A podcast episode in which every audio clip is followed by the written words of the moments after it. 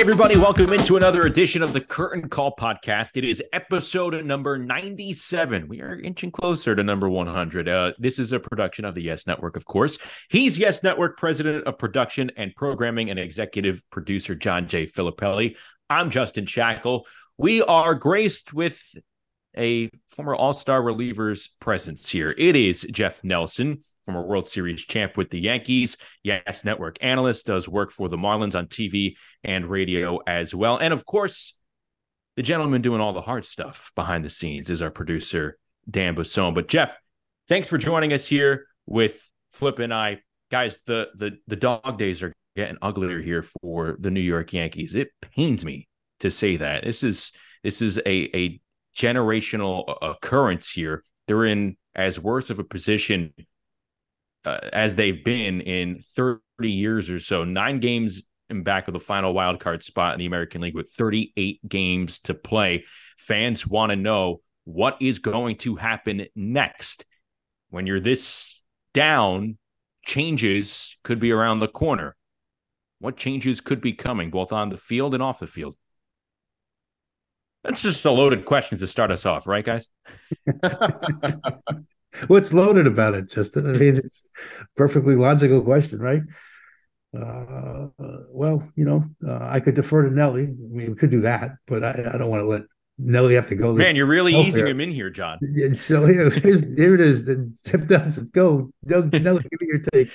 Um, listen, um, it's been tough. This has been a tough spell, obviously, and you know, uh, yeah, things get bad. It's baseball. It's the game. It happens.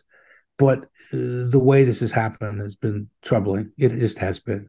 Um, and and no one, I don't know, I don't know anybody that I've talked to the season began saw anything remotely like this. I mean, I certainly didn't see it. I don't think anybody I've talked to will speak for Nelly or you guys, but did anybody sit there with their looking at the, the, the teams and saying, well, how the Yankees will do. Because they win the division, they finish second, they win the wild cards. I mean, no one, I, I didn't know anybody did pick them to be at least a wild card here. So because the talent certainly is there, was there at the beginning of the season, um, you know, but injuries hurt them a lot. Obviously, injuries hurt them, uh, really hurt them. You know, losing Judge for a while really certainly hurt oh, tremendously. Uh, the strata players who you know you rely on, who are very important to the team, the Stantons, Rizzos, LeMahieu, players of that ilk. Um, you know, not being able to to to get it done through through for a variety of reasons, a lot of injury here too. Sure, um, you know, the, the luck was certainly not on their side, but but when those things happen, you have to have be able to go to a, to a place where you find the power and you find the strength and you find the resolve to be able to overcome your issues. And the Yankees have not been able to do that because again, a lot of this is injury related for sure but but at the end of the day, they just not not been able to to do what what needs to be done. Um, there just been holes in a lot of places that people teams we didn't see holes, you know, but they're there and they they have been there, and that's become even more pronounced by what's gone on, obviously.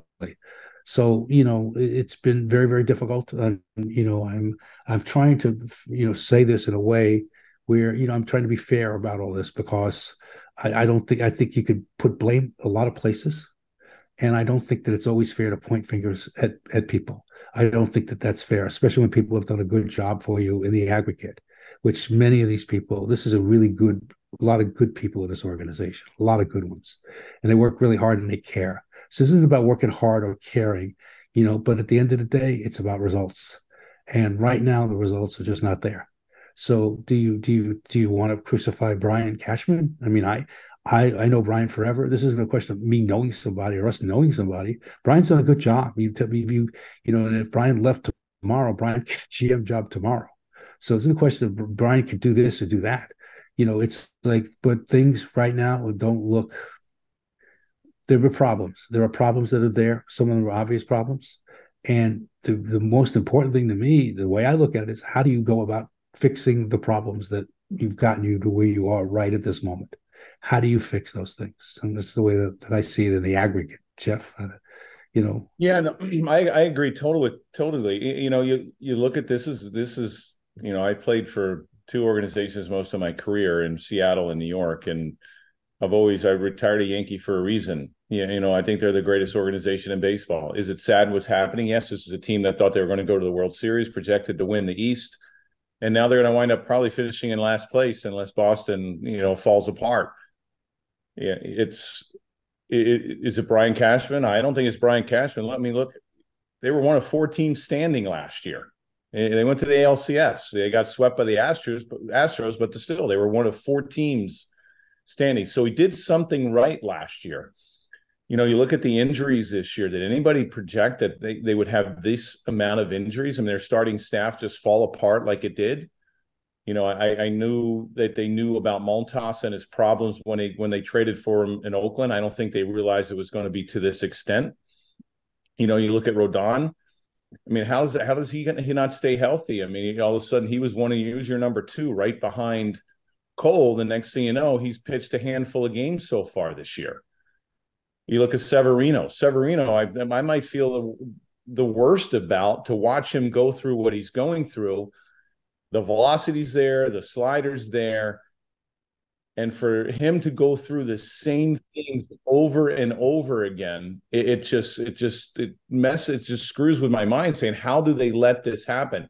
Is it Boone? No, I don't think it's Boone either. Boone not playing the game, and you feel bad for him in a way because he keeps a- answering the same questions and I don't know how he does it. And they all get on him about, oh, he answers the same way. Well, what's he supposed to say? I mean, how he's not he's not like a Lou Piniella. Those days are over. It isn't like you know he's going to let everybody have it and uh, and and say you know what I'm going to rip apart the team. You don't do that anymore. These guys, eh, you know, if you look at 25 to 30 years ago, you could rip the team because guys could handle it. Now you don't do that because some guys just can't handle it. It's just not the way you, you, you just you're not going to get response, I think, by going in and ripping the whole entire team. And the media has changed. It's not like it used to be. I mean, I think they're a little soft. they're not. They're not as. Uh, so we used to get intimidated sometimes by the media. We didn't want to get stuff written bad about us. But I think you know, if you go back, I was fortunate enough to play for some of the best Yankee teams and we won four World Series in five years. And a lot of fans, you know, go back to those eras. And yes, we had a good offensive teams, but we had great pitching. And we had pitching that stayed healthy. We had great bullpens that stayed healthy. You wonder, you wonder why, in some ways, why has things, I know the number game, the numbers game and all that, you know, the analytics have gotten greater, the information, the way thing they can break things down now as far as, as far as pitches, pitch designs, and all that. That's great but where has the feel of the game got lost here? You know, I, you know, you see Anthony Volpe, perfect example that this kid is such a great kid, a great athlete. And we've seen it at shortstop. Now, without the the overshift, we're seeing the athleticism of the of the middle infielders now, the outfielders now. And you're seeing that from Anthony Volpe. I think he's a terrific shortstop. He covers a lot of ground and and he plays his butt off nonstop. But are we seeing that athleticism at the plate? The pitching, are we seeing that athleticism on the mound, or are we are we steering them too robotically, or, or is it all about numbers and this is how we pitch instead of hey, I I need to feel some things. You know, you go ask a Bernie Williams, you go ask a Derek Jeter, a Posada, or some of the great hitters, Tino, Paul O'Neill. How how did you hit? What was your what was your you know how was your game plan going on again going against someone? You know and a lot of and most everyone is like hey you know what? I was geared for the fastball all the time. Yeah. I adjusted to the breaking ball. Pitching the same way. You know you look okay you could still if you wanted to you could still go same way fastballs in sliders away to everyone and get away with it you know, it's just, you know, now it's all you want to get cued. Oh, two, oh, oh, two. He's, you know, I'm not reading a swing. You know, you see it a lot, and it's it's it's frustrating. You know, you look at Michael King the other day with the three run homer to Turner. You know, it's not a convicted slider that he's throwing. He's got such a great slider. It's not a convicted slider. I mean, it's a little lollipop, get me over, and it gets crushed for crushed for a homer. It's like, okay, are, they teaching these you know some uh, is it is it taught properly are we teaching these guys to be too robotic and i think that i think there's a place for analytics but there's also a place for feel And I think it's probably 80 or 90% analytics and 10% feel. It's got to be half and half somehow. You know, you watch it all the time and you feel bad about That's it. point. That's a really good point, Jeff. You're right about it. I mean, I don't think that the problem is that there's the Yankees are in the analytics. You know, every organization is in the analytics yes. to, to an extent for sure. Now that's the way the game is, and that's the way it's supposed to be right now, and it should be. Uh, the reality is that, but you reach a point where you say, okay, this equation is now tilted in, in a way where it doesn't, it's not working because it's too maybe maybe there's too much analytics and not enough reliance on on feel and not enough reliance on what the eyes tell you, uh, what the eye test should tell a manager. Uh, as opposed to what a, what a chart says. Now, again, I'm not being critical and saying that the Yankees are they're wrong to be in the analytics, but maybe we're too reliant on analytics. Maybe the reality is that they need to sort of do a dial back on it and and do more of the, the eye test and more of what what someone's personal experience tells them as as players and former players who played the game and been around the game and understand the game at, at, at a different level. I think that the the the way things should work sometimes is the marriage needs to be you know the the the, the equation sometimes needs to be re- recalibrated. And i think this is a situation where you know the yankees have seen maybe we're too analytically driven. And you know i mean listen i i the yankees score runs with power but you know what? The power is not there so they're not scoring runs but when the power is not there, and that's you need athleticism. You need to be able to score runs, find ways to to win games in ways that maybe they're not not your mo, but but you don't have what you thought you had. You don't have maybe the power you thought you had to be beginning So therefore, you've just switched to change. You're forced to change gears. I mean, the game, the rule changes of the game, almost screamed speed. You know, you yeah. got shorter distance. The bases now, the bases are bigger, so distance is shorter, right? So you're more reliant on speed than than before to score runs, and, and that's the reality. I mean, Volpe's got some speed. Yeah, a couple of players got some speed. For the most part, the Yankees are another team that's built for speed. So you know, you have to sort of say, okay, we have to sort of recalibrate how we're looking at this thing because you know the, the homer thing doesn't work because we don't have the homers. We don't have the power. So how are we going to score runs? I mean look at the look at the yankee offense. Look how many problems they've had. Look at how many guys are ops's or i mean 700 oh my god we've got guys much lower than that. So you know eh, you, you have to sometimes situations are, are, such where you obviously have to make adjustments. You could go in there with the best plans and the plans may have worked for a really long time but right now they don't so you you have to figure out a way to get yourself back in this thing, and that's going to cause that means a major kind of a, a, some an organizational idea philosophy change that maybe is what they really need here. And, you and know, that comes when they can change it sometimes. Yeah, and flipping Justin to go with what you said about the speed, they do have guys that can run. But the thing of it is, is when eh, when you're behind five nothing, six nothing, seven nothing, your running game is done. So as far as the stat, all their last and stolen base attempts since uh, you know after the All Star break or whatever, they've been behind most every game to run off to start off the bat, and it's really you shut your running game down. Your your your asset that you have with an IKF, a Volpe, a Bader is gone because you you you can't afford to be thrown out at second. It's like they shut you down right away. You know, so you look at the pitching. I'm a big mechanical guy. I mean, I talk about mechanics all the time. I had to. I'm six six. I had to figure out how you know, I was uh, constantly trying to repeat, practicing, throwing on the side, you know, playing catch. I had to repeat mechanic, mechanics all the time to be able to throw strikes. You can tell me different numbers about, hey, this guy hits 120 off of a slider, so that's all we're going to throw him. Okay, well, how do you get to that point? If your mechanics are all screwed up on the mound, you're going to hang sliders, and at 120, it, it's you know, it, it's out the window because you can't get there as a pitcher. I mean, you look at all these guys, and a, and a, Rodon, his mechanics are all messed up. You know, I see him talking to Gerrit Cole all the time. You know, he'll never throw strikes or, or be consistent if he's throwing the same way all the time and not and not doing the things on the rubber. If things go wrong at the plate, it all starts at the rubber.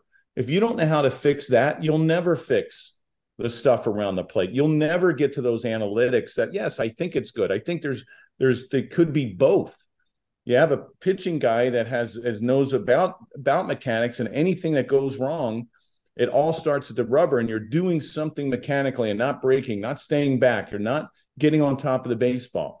You know you look at Brito. Brito's a perfect example. This kid's got a great arm he's got a great changeup. But the way he throws and the way he delivers the ball i'm sorry he'll, he'll never be able to throw consistent strikes with his delivery. The way he tilts his head, the way he falls off, the way he opens up. And it's a shame because he throws 90 some miles an hour with an excellent changeup, what could be one of the best in the game.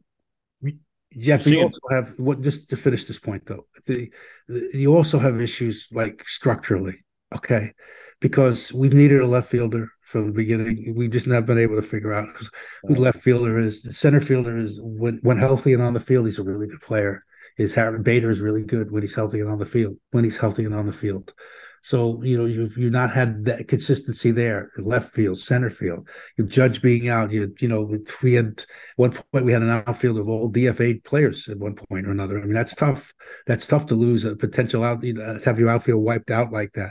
Kind of play catching situations been you know, up in the air. So you've got situations here where the team is just not. You don't have you don't have left-handed power. You need left-handed power in the worst way, especially in that stadium. So the, the lineup is is is sort of constructed in a way that's just not being able to to get the results that they need. So the lineup is is an issue structurally. You know, it's an issue. I mean, you're getting on base is a problem. I mean, who bats leadoff? I mean, you know, the Yankees you need a leadoff hitter. They need lefty power. They there are things in the, the structurally that this team needs that it hasn't been able to. You know, it the, the this maybe these holes have been there for a while, but now they've really showed up. They just have really showed up. The injuries have forced them to do different things, but the reality is the way it's constructed right now is not helping them at all. I yeah, think, you're uh, right. I think I think we've raced into the age of athleticism here, and there are too many three true outcome players on this roster and other rosters around the game where they're forced to play catch up. And at this point, they've lost eight straight going into this three game series against the Nationals on on Tuesday night. They took the route that only seemed like the lone route to take. They're calling up Everson Pereira. They're bringing back up Oswald Peraza. So Pereira is going to be in left field. We are hearing the reports are that these players are going to get a chance to play every game over the final six weeks or so. And in the past, we have seen young prospects come up and not play regularly. I think Anthony Volpe could be the lone exception in recent memory. Why do we think this could be different here? Because they're going to be, you know, they're in last place and they have what a less than one percent chance to make the playoffs. You know, you need you guys are saying saying the same thing. You need athleticism. You know, the Yankees were forced into a position because of the injuries. Uh, uh, and Flip said it of, of playing a lot of DFA guys and a lot of guys that are probably fourth and fifth outfielders and and maybe twenty five and twenty six man guys on other teams and that doesn't work out. You know, injuries have forced them into a direction that yeah, the fans are seeing it, and I'm sure the organization is not happy with it. But this is the way they had to go, and now you're seeing a result of it. You know, it's sad because this is the Yankees, and and you have so much respect for this organization and and for the way they do things. Uh, you know, I've had the utmost respect for Cashman, Boone. I mean, it's not Boone's fault. I mean, it's the players, and it's you know how is there different ways that you can go about things to keep these guys healthier? Uh, you know i don't know. Uh, you know the game's changed as far as that as well.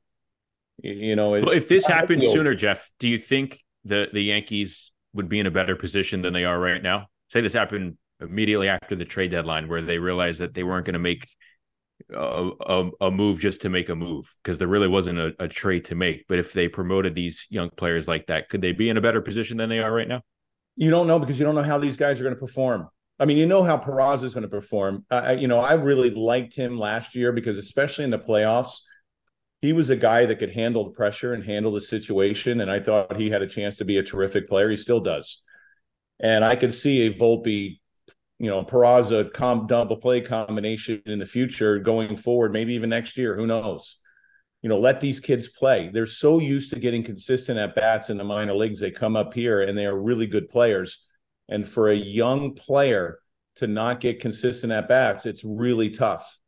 And all of a sudden you're asked, okay, you're sitting for three or four games and now you're you're bolted and you're pushed into a game. Oh, he went 0 for 4. Well, no wonder. This guy's used to playing every single day at the minor league level, and he probably should be playing every day at the big league level and these kids, I think, will be playing every single day. You have no other choice. It isn't, you know, you have to go. You, what do you say? Thirty-eight games. You have to go mm-hmm. thirty mm-hmm. and eight, maybe even to make a playoff. Is that is that even feasible? you know that that's that's really tough to do. I mean, I guess you can't put anything by them. I mean, who knows? I mean, they do have a talented team, but you know, maybe it ignites it ignites some of these guys. I mean, look at last year when some of these guys came up when they were really you know, Greg Allen. I mean, it was a, it was a short time. I mean, it was a short little effect, but it yeah. almost but Oswaldo Cabrera coming up, yeah, it ignited the team a little bit into the team and like some energy, and I think that's what you're looking for. Yeah, yeah you got to see what you have. in order for the Yankees to decide what they're going to do going forward, they have to have take real stock about what they have, and you don't really know what you have until you see some of these kids play at a major league level. I mean, I'd like to see Austin Wells catch. I like to see what I he think it'll happen. Yeah. You know, you know, so I mean, and, and the other spots as well. We've the Yankees have some major prospects, three or four major prospects. Why not? Why not let them play? You know, see what you've got. I mean, I, I, you know, I, oh, I really liked when I first saw Estevan Florial. I thought he was a terrific prospect. I really did. And I, I mean, I, I mean, he's he could play defense. He could run the bases. That turned out on a major league level. The at bats he was getting wasn't able to perform at a major league level as a. But we, but now, since he's been back with the Yankees, he's really he's really rip, been ripping up the minors, at least power wise. Yankees need the power. He's only 24 years old, or, maybe he's nearing 25 now, but still, in all, that doesn't put him out of the game. Yeah. See what he's got. I mean, see what players have got. This is what you use this for. It's a petri dish right now, and use it. I mean, if I if I'm a fan, I want to sit there. I want to see the young kids. I want to see. I want to get excited about something. Show me something. I want to get excited. I mean, I think it's a good sample size of 38 games, like you said, Flip. To have these guys play every single day and see what you have. You know, let a Florial, hey, okay, hey, or here's here's constant at bats for 38 games. I think you get a good sample size out of that. It isn't like a September call up, and you only get two additions anyway. So obviously they'll have to make some moves and hurt some feelings, and you know, to get these kids up. But you have to see what you what you have. I mean, I don't know if you're going to have a, a Ronald Acuna Jr. somewhere waiting in there, or Elly De La Cruz that that the Reds have. But hey, you might have some guys you can go forward and say, "Wow, I mean, these guys really performed." And this just because New York's in last place, it's still New York. It's not an easy place to play. There's still expectations, no matter if you're in last place or first place. So I think it's a good sample size if you can get some of these kids up to see what they have. Agreed. And they're still going to be playing in in games that look Yankee Stadium's not going to empty itself out. I mean, you're no. still going to be playing in front of 35,000, 40,000 crowds in September. You're going to be playing teams that are in the playoff hunt. So you're going to be playing in games that that mean something somewhere. You want to obviously perform and establish yourself uh, as well. So these young players, and again, once September 1st comes around, I really think like Austin Wells will be back up here. There's no sense in the Yankees bringing him up right now, a week before uh, uh, September 1st, and going from you know uh, one less catcher on their 40 man. They could carry three catchers there once when september comes in. But it's it's the platform the 38 game platform that you can use to establish yourself and open up some eyes. Uh, all right guys let's talk about some teams that are in playoff contention uh, a little bit closer. Teams are on the rise here. I think the wild card race in each league is getting really exciting. Jeff the mariners are taking the sport by storm here that's one team I could buy stock in. Uh, and I would go as far to say that the AL West is still up for grabs for the Mariners. I'm wondering from both of you, which team are you zeroing it in on as we slowly turn the calendar to September? The West, the West is going to be a dogfight. And you know, look at Texas, Houston, and Seattle. And Seattle went from a place that in the wild card that they thought that okay, they're not probably they're really going to have to come on strong. Their offense wasn't going well. Julio Rodriguez was hitting like a one, you know, 240, 230. Uh, Teoscar Hernandez was not not hitting the way he should. Offensively, they were just done. They traded their closer in Sewald. That's I think the second year in a row they've done that. The next thing you know, because their starting pitching could be some of the best in the game. They have really good starting pitching, and all of a sudden, Julio Rodriguez has just been taken off. Teoscar Hernandez is hitting well over 300 over the last like a month or so. I mean, these guys all of a sudden offensively have started kicking it in. Texas, so it's going to be a dogfight for that West because whoever wins that division is going to wind up getting a first round bye. And it, a lot of times going into the playoffs, listen, you still have 38 games. Anything can happen, a run here, a run there by one of these teams. But you have three teams that they're vying for one spot, and maybe the other two wind up making the wild card. And if the Astros ever get Javier turned around, one of their key starters that were was so dominant in the playoffs last year, you know, they're going to be even tougher because offensively they could be one of the best teams. So the Twins, you know, the Central Division just you know pretty much count the Twins. They're six games up. Uh, the East, you have Baltimore and Toronto, Baltimore and Tampa Bay. Toronto, I mean, I thought Toronto was a lot better team than what they're playing like. And, and so the wild card is going to be interesting. And now all of a sudden the West is going to be really, really interesting. Two teams I really liked coming out of spring training, really liked were Seattle and Toronto. I did personally. And, you know, and the fact that, you know, both of them sort of underperformed uh, would be fair way of, of putting it. I, I guess I would say that uh, especially Seattle. Seattle way underperformed as far as I was concerned. And, you know, with the talent that's there, there really is no reason for them not to be uh, one of the better teams in the American League, one of the strongest teams in the American League. And now they're starting to show what they've got. To Jeff's point, they weren't hitting, but now they're hitting. They have the pitching. They've had the pitching. That's the, the pitching is so much of the game, as we all know. So the pitching was there, just the batting, the hitting wasn't there, but it should have been there. But now it's there. So you look at them and on balance, they're a really strong team. That's a really strong team. And not that Houston is isn't isn't a good team or Texas isn't a good team. That's going to be a great race down to the end. And you know, and to your points, somebody's going to want to get in a bye. So it's really important that uh, you know the, the, the, those teams, but, but, they're making a great race. Whether the West, whether it's the wild card part of it, or even the American League West, anyway, any which race you want to center on, that that's the epicenter of the of the American League right now. Is right what's going on there, and it's great. It's great to see it. The last ten days of the season is going to be electric in that Western Division for this reason alone. The Mariners, their their final ten games are against the Rangers and the Astros. They have two series against Texas, uh, one three game set with Houston. That is going to be absolutely electric because I think all three teams are going to be tight uh, up until the end there. I have an outrageous question for both of you here with regards to the American League playoff landscape. You can only have one or the other. Um, will the AL East have four playoff teams or will the AL West have three playoff teams? Ooh. AL West. Yeah, I'm gonna I'm gonna agree. I, am kind of disappointed in in Toronto. You know, I thought they yeah. were better than what they are. I thought I you know I thought this had a, this team was probably one of the most athletic in in the American League, and to see them drop out just a little bit right now. I think what are they? Uh, game out of the wild card. Yeah, game out of the wild card. Um, I, I wouldn't put anything past Toronto, but I will. I will say three out of the West. Yeah, I, agree with Jeff. I, I would uh, look. Toronto's good, still a good baseball team. Look at their record. I mean, their record is not, they're not they're not chopped liver. No, it's a team and good organization. Uh, they've just not achieved what the they've just not managed played up to the expectations last year or this year.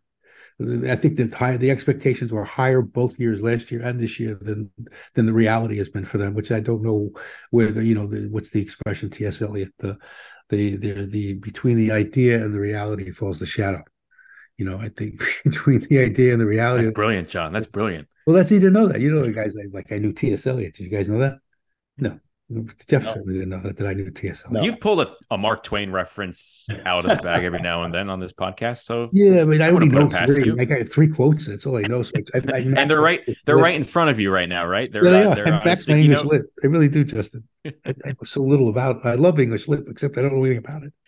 I guess it's why you should like something and know nothing about it.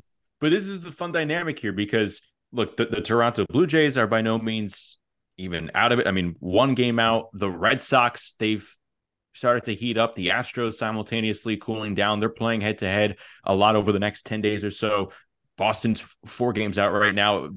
I, I don't know. At one point, I did think that four teams are going to be coming out of the AL East. I had the Yankees in that equation, but I just think the the way the schedule lines up, uh, one way or another, I'm going to go with three teams out of the AL West. But I I credit the Red Sox at the moment for just making this uh, a viable question. You know, I don't sound like I'm too loony uh, asking a question like that. So this is what part uh, this is what makes part of the the wild card chase uh, so fun. And Jeff, I mean, the Marlins are in an extremely crowded race for the NL wild card, one that we've been waiting for the Padres to turn it on right? Like uh, they've haven't they didn't have as much success as the the Mariners had before they went on a hot streak, but there's sadly still time here for a team like the Padres to heat up and join such a crowded field with the Marlins, the Cubs, the Reds. It is uh, insane. That that might be even more crowded than than the American League. Yeah, it's so bizarre with the Padres. You know, you look at the numbers offensively they're as far as average, they're 11th in the National League, but you know, stolen bases, they're about fifth. The home runs, they're about fifth. Uh, pitching, they're second in the NL and ERA, and it's like, okay, there's no way. And as far as positive, I'm a big run differential guy, so mm-hmm. usually negative run differential teams don't make the playoffs. I think the last time was during the COVID year that I think even the Marlins had a negative run differential and they made the playoffs. So not very many teams make it with that. Uh, they're, I think, plus 50, plus 47, something around there. So it's like, okay, how are they so bad? You know, the superstars that they have, the pitching that they have, you're you're waiting for them. And Bob Melvin's a terrific manager. I played for him before. I mean, he was one of the reasons why the Diamondbacks won the World Series. He had Bob Brenly as the manager, but he was the bench coach, and everybody credited him as far as you know having that success there. You know, it's just bizarre for them. Eh, you know, you have two elite teams that are in a league of their own in the National League. That's the Dodgers and the Braves. And everybody else behind is mediocre. You know, you really don't have any one of those teams the Cubs, the Giants, the Diamondbacks, the Reds, the Marlins, and, and the Padres. No, nobody is really taken off and separated themselves. Maybe the Phillies a little, but they don't even play consistent baseball. You have right now, and, and run differential is something I definitely pay attention to. You have the Cubs and and the Giants battling it out. The Phillies have the the top wild card at the moment. They're three games up for that top wild card spot. Those three teams do have positive run differentials. The teams right behind them, starting with the D backs, are only a half game out. Arizona, Cincinnati, Miami, they all have negative run differentials. And then there is the Padres. Again, been under 500 virtually all season, but yet only five and a half games out for that uh for that third wild card spot. It's, it's yeah, very look, very interesting. You, look at all their schedules as well, and I had to, you know, they all all pretty similar. You know, they have some soft landings. You know, maybe for 10 games out of the remaining 38, 39, whatever they have. And then they they they play a lot of meaningful baseball as far as playoff teams. Every single I'm, one of those pretty much have similar schedules. I, am not a believer, a big believer that if you play 500 baseball, you should be in the postseason. That's this my. I mean, it's, it's, honestly, to me, it should be it should be about your elite teams, you know, making the playoffs, and then teams that are not elite shouldn't be in the playoffs. It's, it's to me, that's it's pretty simple, but I do appreciate, I do appreciate when Major League Baseball went to the third wild card, how you could have a conversation like this at this point in the schedule, which is late August, and still have teams because of the third wild card. All of a sudden, there's a chance for them to do something, and there's a chance more teams involved. Now, at the, again, at the end of the day, I'm not, a 500 team in the postseason, but I love the idea that someone is alive. Teams are alive and they have hope because that's what you want. You every team wants to have hope. You got to give a team hope. And if you're you look at the Reds, you look at teams like that not you know they got a shot. They got a shot. Teams like that have a shot, and that's really important. That's important to the game. It's important to have interest in those cities, and that's what you know baseball did. I mean, they they they they codified their they changed their rules to make the game more to faster uh, to make it more offense, uh, the, the, speed oriented, actually, because that's what it comes down to. A lot of rules were about speed and defense, and shifts, and eliminating the shifts and things like that, right? So it makes the defense more interesting in some respects, takes away, it gives the lefties a chance to get some hits. I mean, they did some interesting things to speed the game up too, as well. Obviously, the pace of the game, the pitch clock, things like that. But adding the, the third wild card, which I didn't love at the time, but now I look at it through sort of a different lens a different filter. And i say you know what? It's not such a bad idea to have to have teams uh, multiple teams in it at the end of the day. They're not going to be in it but there's hope that they could be in it. And i think that's always a good thing for a, for a fan. Yeah. I mean you look at the fan bases and the attendance and how much it's up in some certain spots because of that wild card right? And saying that you have the padres like i said five and a half out. The mets believe it or not are six and a half games out of that wild card yeah. spot and so there, there theoretically is something still to play for with that team. And this leads me to the question here as we land the plane, fellas, there are a lot of intriguing matchups going on this week. right now, we're in the middle of series like uh, in Houston with the Red Sox, the Astros. You have the Phillies and the Giants, two teams battling it out in the wild card race. Orioles and Blue Jays. Um, this weekend, you have Mookie Betts returning to Fenway Park for the first time. Dodgers, Red Sox, a lot to play there for. Uh, the Reds, the D backs, and at Citi Field, you are going to have the Mets welcoming in Shohei Ohtani and the Angels. Personally, too little too late for LA. But with Ohtani coming in here, how big of a weekend with his free agency looming, the narrative about the Mets offering the most financially to a player like Shohei Ohtani? how big of a weekend at Citi Field will it truly be with Ohtani and the Angels playing against the Mets? Flip, go ahead. I'll go after you. No, it'll be big because it's like a like. Look, are you intrigued in the in a in a weekend full of yeah, big time matchup I for the postseason? Yeah, I am. Not I mean, so much. Look, I, I I'm a I love storylines. I mean, obviously, I'm a sports producer at heart, and it's what I do. And I always look for storylines. It's a great storyline. It's a fascinating storyline. Now, any place Ohtani goes is going to be exciting because he's Ohtani and you know he's this the single most diverse and interesting player in the game. I'm not saying he's the best player in the game, but I am saying he's the single most interesting and diverse player in the game. I don't know anybody else who could do what he does in terms of his ability as a as a regular position player, also as a pitcher. So if you look at that, I mean, obviously there's nobody who can match that. So he and he's a persona into in and of himself. Uh, I think that he's fascinating to, to watch and to see, and to see him in, in that setting. In just again, you know, I don't know what the Mets will or will not do. I don't even know if they write the biggest check if that's where he wants to be. I mean, he's made it clear he wants to play on the West Coast. That's his first preferences. I don't know how big a check you'd have to write to get him to change his. But even if you wrote him the biggest check ever, would he want to go? Who knows? He's he's very very closed about what he's going to do. He won't say very much about it and you know but but there but that speculation in and of itself just lends itself to a lot of stories and stories about the game that talk about the game and talk about the game in a, in a positive light of, uh, of a personality and a persona like him and a performer like him. I, I think it's it's great for the game. And I think it'll lend itself to a look the Mets I mean you could you the Mets are only six and a half out or whatever they're out. They've, they've got to jump about 400 teams to, to get to where they got. And the reality of that is, it, there's not a reality to it. It's good. It's nearly not that it's impossible, but they've got they'd have to just almost run the table, and I don't see them having the capability of doing that. But but at the end of the day, this will this will be stories that people could write about, and there's a storyline you could make a hook on, and that people will talk about, and will people will want to be uh, see how the, how that turns out for sure. Yeah, I agree with everything. You know, I think I think he's very very comfortable in Southern California. And I think, from what I understand, he has a house on the beach. And I think the Angels do everything they can to make him feel comfortable. And and it wouldn't surprise me a bit that he doesn't sign back there or even with the Dodgers. But the Mets will do everything they can. I mean, the media will print everything they can about welcoming him to New York. And, you know, hey, this is a place you can play. And like Flip said, I mean, who knows if the Mets will even write that check? You know, he's a terrific player I think you definitely have to look down the line as far as uh, his health. You know, can he continue to do what he's doing, do both pitch and hit? I mean, we've seen some times. I mean, there, there again, he was all he's going to threaten Judge record, but then he had some cramps. He had some things going on health wise that he had to take some time off. Pitching, they're very careful with, with him as far as you know, giving him that extra day.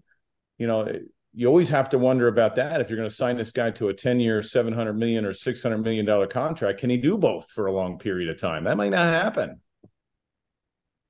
All right, Jeff, one more before we close out shop here this week. Old Timers Day, September 9th, coming up at Yankee Stadium. They're going to be honoring the 1998 squad, 25 years since they captured that terrific world championship. Uh, in my lifetime, for sure, the greatest team I've ever seen. You played on that team. I think there's going to be a little over 30 players personnel from that 98 team that's going to be on hand September the 9th. Is there anyone in particular who you've maybe lost contact with throughout the years that you're looking forward to catching up with? Well, one one of the nice things that the Yankees do, they make sure that everybody, you know, stays in contact with each other and they do these events, the old timers day. So you get to see a lot of the same guys. But you know, it's going to be fun to see Jeter come back with Posada, Tino, Bernie, and and Mariano. You know, to see those guys together again, that's going to be pretty special. Uh, you know, Mike Stanton. This is going to be Mike Stanton's first time back at an old timers game, so that's going to be pretty special. I've talked to him a couple times already, and he's really excited about coming back and and uh, just putting on the jersey again and getting introduced. So you know, it's always fun because you look at that team, and I don't know if I'm biased, but I, I, I think it was probably the best team that ever played. And, you know, they're the Yankees have always had great teams in the history of their their existence. But I think, you know, the 98 team is something. And until you see everyone and you look around the position and you're like, wow, we really did have a good team. And I, I guess you really don't realize it until after the fact. Like 96, when we had that reunion and we all went to our positions and we're looking around the field at every position. I mean, there's Hall of Famers, and you're like, I think we can still beat some of these teams in the big leagues now. And we're we're all in our in our late 40s and 50s. So, you know, it's always it's always exciting to have this these events, but it's going to be fun to see a lot of the guys that, you know, there's a few that I haven't seen in a while. For the most part, the Yankees do such a great job that you do get to see and keep in contact with a lot of them. I'm looking forward to it. Uh, that's you know, 96 was the team that for, will forever be my favorite team, but 98 is like that 1A uh, for for a lot of the reasons that you were you were talking about. John, how big of a deal is it that Jeter's coming back for for an old timers day? Big deal. It's a big deal. I mean, uh, you know, Derek is uh, you know, was uh, out of Miami. It was uh uh, GMing in Miami, and now he's out. Uh, he's got a broadcasting career going with Fox, and uh, you know, I think it's time that he, uh, you know, uh, come, you know, come truly back uh, the Yankees and, and be an active participant in the in their various programs because he is so much a he's he's a legacy Yankee. Obviously, he's one of the all time great Yankees, and it's really important that uh, the Yankees uh, obviously embrace him and he embraced the Yankees, and uh, uh, I see that happening in, in in a major way, and it's exciting. And I mean, uh, you know, Derek Jeter. Just think about all the great plays of your. You, you can go back in your mind uh, through the years, and especially in those Octobers. And we, we talk about history and tradition now. Uh, it was a '96 or '98 or '99 or 2000, and uh, you know, pick your pick your year, pick your championship. And Derek was right in the middle of all of it. So the linchpin to so much of it, and and you know, obviously a lot of great players around him, and obviously a lot of also very strong support players around him. But at the end of the day, and he, you know, Derek Jeter is Derek Jeter, and you just it doesn't. You don't have to say a lot more than those two. Put those two words together, and actually names the Derek and Jeter, and you get Derek Jeter. That you don't have to say anything more than that. So the fact that he's being part of this is just great, and uh, it's exciting, and uh, you know, look for more, and more, more and more things with Jeter getting involved. Can't beat it. He's coming back, coming back home. Old Timers Day, September the 9th. The 98 team will be well represented for sure. Jeff Nelson will be there. Jeff, thank you for joining us here on Curtain Call Podcast. Flip and I appreciate you coming on here. Thank Thanks, you, Justin. Thanks, Flip. Okay, appreciate it. That's going to do it for this episode of the Curtain Call podcast. For Jeff Nelson, for John J. Filippelli, for T.S. Eliot, why not? Uh, for our terrific producer, Dan Pasone, as well. Thanks for joining. Please subscribe. That way you don't miss the latest episode that we are turning out here with the Curtain Call podcast, a production of the Yes Network. Take care, everybody.